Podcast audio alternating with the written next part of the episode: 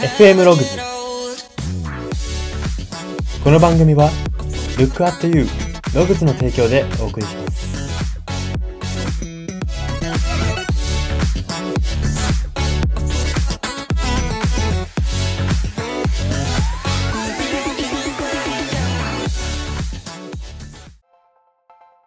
どうも。VR や AR が作るデジタルの未来を最近たまに想像するんですが、想像するたびに結局オフラインとオンラインのバランスっていうのは人間を保って生きていくんだろうなという結論にたどり着いている人材エージェント Y です。この番組は生きる自己啓発書と呼ばれる Y があなたの人生観、キャリア観にさやかな変化を日々与えていこうという番組です。これは取り入れたいと思うものがあったら取り入れる、そんな感覚で聞いていただければと思います。さて、今回は名言考察のコーナーです。今回特集するのが、ジャニーズグループ、キンキキッズの一人、堂本剛さんの名言です。その名言というのが、逃げなくていい、自分らしくあれという名言です。はい。これなんか結構言い回し的に面白いですよね。ちょっと名言の方触れちゃったんですけど、あの、言い回し的に、や、なんか逃げていいんだと。逃げていいんだ自分らしくあれっていうのは結構ありそうじゃないですか。でも逃げなくていいから自分らしくあれって言ってるんですよ。結構これなんか逆の言い方をされることが多い言葉かなと思うんですけれども、まあそんなひとひねりが入ったこの名言を今回特集していきます。はい。で、堂本剛さん簡単に説明しますと、キンキキッズ、うん、ジャニーズグループキンキキッズの一人でして、まあそのユニークなキャラクターっていうのが人気なんですけれども、それは若き日に自分を見失いかけた経験から来ているんですね。で、その自分を見失いかけた経験から彼はですね、今どういう考え方というか生き方にたどり着いているかというと、ジャニーズだからと気負って飾ることを避けて、ありのままを表現することにこだわっているんですね。そんな彼の自分らしくある大切さに関するこの名言を特集していきたいと思います。では最初に読み取れるメッセージを読み解いていきます。ポイントが大きく3つあります。1つ目です。人生において勝ち負けを決めているのは世の中や他人ではなく自分である。ということです。はい。逃げるべきか否かということを考えすぎる人っていうのは、つまり、勝ち負け、白黒をはっきりさせようとしすぎていると、あニアリーイコールもしくはイコールであるというふうに言えるんですね。逃げるべきか否かと。逃げるか否か、なんて言うんでしょうね。その二択がいきなりこう来るっていうのは、白黒をはっきりさせすぎようとしてる。えー、白黒はっきりしないと気が済まないってこう過剰に思ってしまっているということなんですね。ですけれども、そもそもこれに答えなんていうのはもともとなくてですね、あると感じるならば、それは自分で思い込みなどをベースに決め込んでいるだけだということなんですね。まあ、ここから何が言いたいか、何が言えるかというとですね、人生にはグレーなままであることが大事なことも少なくないということなんですね。逃げなくていい自分らしくあれという今回の名言ですけれども、まあ、逃げなくていいってことは、つまり何かからこう逃げようとしてる人に対してかける言葉ですよね。で、逃げようとしてる人って何かが嫌なことがあるわけじゃないですか。で、この嫌なことに対して逃げなくていいって言ってるんですよ。つまり共存するように言ってるんですよ。逃げなくていい。その場、その場にいなさいと。嫌なことがそばにあるから逃げたいんですって言ってる人に対して逃げなくていいからそこにいて、そこでしかも自分らしくいてって言ってるんですよ。結構これなんか人によってはすごい無茶なお願いだなって思うかもしれないんですけれども、これこそが人生とも言えるんですよね。どういうことかというと、人生白黒で判別できることなんてほとんどないと。できることがあるのだとすれば、それは誰かが決めつけているルールとか、誰かが決め、自分で決めつけているとか、まあそういうことに過ぎないということなんですね。はい。グレーの大切さっていうことがこの1点目でした。では2点目です。逃げたと自覚することは、自己肯定感を落とす要因になるということです。まあこれは解釈のコツの話ですね。逃げるって行為は、まあいろいろありますよ。うん、物理的に逃げるもありますし、まあ、心として逃げるもあります。でもこの逃げるっていう行為はどういう時に起こるかっていうと、自分で認めたところで初めて発生するものなんですね。で、究極自分で認めなければ一生起こらない行為なんですよ。なので、ここからどういうことが言いたいかというと、これは防衛なんだとか、この先が本当の勝負だとかでもいいんで、自分の中で、ただただ逃げてしまったと記録しない意識が大切なんですね。まあちょっと言い方にこだわらずに言えば自分に言い訳しようと。逃げるっていうこと、に逃げるっていう出来事に関しては言い訳をしていいと自分の中で認めること、これが大事なんですね。やはり真面目な、真面目すぎるとですね、あの、逃げたことをこう、過剰に認めてしまったりとか、負けたことを過剰に認めてしまったりとかするんですね。こう、仕事でうまくいってる人とか、まあ、特に営業職の人とか多いんですかね。こう、営業職でバンバンうまくいく人とかって、どういう人なのかっていうと、自分の負け認めないんですよね。まあ、そういうこともあるな、みたいな。次、まあ、次勝負だなとか。まあ、トータル何人、あの、買ってくれれば嬉しいなとか。まあ、勝てば負けることもあるよねとか。まあ、そういう割り切りができてるんですね。まあ、割り切り、えー、自分の中での言い訳もでき、できるってことなんですね、うまく。えー、言い訳っていうのは自己防衛術の一つなので、えー、ぜひ使ってほしいなというふうに思います。では最後3点目です。自分らしさとは、表現して理解してもらうためのものではなく、自分を守る防護服であるということです。はい、まあ、防護服っていうのは例えなんですけれども、例えばですね、自分らしさを表現して何々などという人とか本っていうのは多いですよね。自己啓発書とかビジネス本とかに多いですよね。自分らしさ表現してこうしよう、ああしよう、こうしたらいいよっていうこと。ですけれども、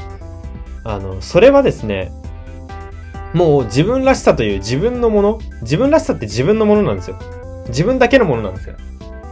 それすら他者に委ねているということになるんですね。あの、自分らしさって、ちょっと今の分理解しきれない方もいたかなと思うんですけれども、あの、自分らしさって、究極人に理解してもらう必要がないんですよ。理解してもらってる時点でパフォーマンスなんです、それは。パフォーマンスになり下がってるんですね。で、人に認めてもらうから、これは自分らしさだって言ってる人はですね、もうパフォーマーになってるんですね、これ。自分らしさっていうのもなんか補正かかっちゃってるんですよ。これでは真の自分らしさとは言い難いんですね。で、こっから何が言えるかっていうと、自分らしさなど、自分らしさというその、唯一無二の自分だけしか持ってないものですよ。自分だけしか理解しきれない、この自分らしさというものはですね、同じ人間、同じ景色を見てきた、歩んできたわけでもない他者に理解しきれるほど単純なものではそもそもないんですね。だから、他者に委ねて、えー、他者が認めるから自分らしさだとかってこう過剰に思ってしまうとですね、もうその時点で、あの、歪んでると言っても当然ということなんですね。同じ景色、同じ人生を歩んでない人、もちろんそういう人に勇気づけられることもありますけれども、あのー、自分らしさを全て他者に定義させてしまうとですね、それはもう歪んでいるというふうに言えるんですね。まあもちろん歪んでもいい関係ですって言ってしまえば、まあそれはハッピーなんで、まあ人生ハッピーに生きることが一番なんで、まあそういうこと、それはそれでいいと思うんですけど、なんかこう自分らしさを表現して、したくて、理解してほしくて、こう、大して仲良くもない、大してあの、興味もない人に必死にこう自分を売り込んでるっていうのは、どんどんどんどん自分を切り売りして捨てていってるので、大事なところ。えー、そういうことは気をつけた方がいいなということですね。はい、そんな感じで読み取るメッセージはここまでにして、ここからは人生観、キャリア観に転用するとどういうことが言えるのか、その考え方のポイントを大きく3つご紹介していきたいと思います。1つ目です。勝ち負けの話ばかりしている人の近くにいると、自分らしさはじわじわと失われていくということです。自分らしさって先ほど自分だけのものって言いましたけども、同時にすごく脆いものなんですね。勝負の世界に持ち込んだら、大体負けって突きつけられるんですよ。自分らしさって。結局、勝負の世界って誰かの機嫌を取ったりだとか、他者に合わせたりする部分が絶対必要になるので、そうなると自分らしさって本質的にはめちゃくちゃ不利な道具なんですね。自分らしさで勝負の世界に挑むとか思う人もいると思いますし、あの人は自分らしさで成功しててすごいななんていう人もいると思いますけども、それ大体補正かけてます。勝負の世界に入るときには少なくとも補正をかけてます。だから勝てるんです。その上でこの1点目ですよ。勝ち負けの話ばかりしてる人の近くにいると自分らしさはじわじわと失われていくと。まあ、勝ち負けの話ばかりしてる人の近くにいるとどういうことかっていうと、勝ち負けのことばっか気にするようになるんですね。自分は今勝ちなのかな負けなのかな自分の人生勝ち組かな負け組かなみたいなこと考えてしまうわけなんですよ。でもそもそも人生ってグレーなんですよ。グレー、グレーっていうかなんだったら十人十色。まあすごいベタな言葉ですけれども、十人十色なんで、そもそも白か黒かじゃないんですよ。オレンジもピンクもブルーもあるんですよ。で、もう一個補足をすると、勝ち負けの話ばかりする人っていうのはどういう人かっていうと、大半がですね、らしさに興味がないんですね。勝ち負けの話する人って、なんか、えー、勝ちでも負けでもないくてグレーだけど、自分は自分らしく生きてさっていう人に興味がないんですよ。いやでもそれ勝ちなん負けなんみたいなこう、それこそ白黒を決めようとしすぎてる人なので、こういうし、だからこっから言えることっていうのは自分らしさを守りたいのであれば、白黒をはっきりさせたがる人と適度な距離を取るということなんですね。ではポイント二つ目です。自分より大事と思えるような人に対してでもない限り、自分に甘いくらいの解釈の基準は大切ということです。はい。えー、自分に厳しくですね、自分に厳しくしながら、こう自分らしさってものを他者に譲ってる人、他者に委ねてる人の多くはですね、対して、えー、大事でもない人にそれを捧げてしまっていることが多いんですね。確かに、こう、大切な人、自分にとって本当に大事な人、この人を傷つけたくないとか、この人悲しませたくないって思いで、まあ、自分に補正をかけるって言ったら言い方が良くないですけども、まあ、わかりやすく言うと補正をかける。補正をかけたり、まあ、こう自分をより真っ当な人間にしていくっていうのは、それはすごい美しいことだと思いますし、素晴らしいことだと思いますし、人生の醍醐味の一つだと思います。ですけれども、自分らしさを過剰に譲って切り、切って捨ててっていうする、する必要はないんですね。本当に大切な人であれば、その自分らしさっていうのをちょっと相手に委ね、委ねるというか、相手、相手のニーズと合わせつつも、ニーズって言うとなんか商売っぽいですけど、相手のニーズを思うとこと合わせつつも、えー、形を整えていくっていうのはいいと思いますけれども、大事でもない人にそれをやってもですね、別に求めてないよって言われることもあると思いますし、散々その人に合わせたのに、あやっぱちょっと興味なくなったわって言われてしまったりもするわけなんですよ。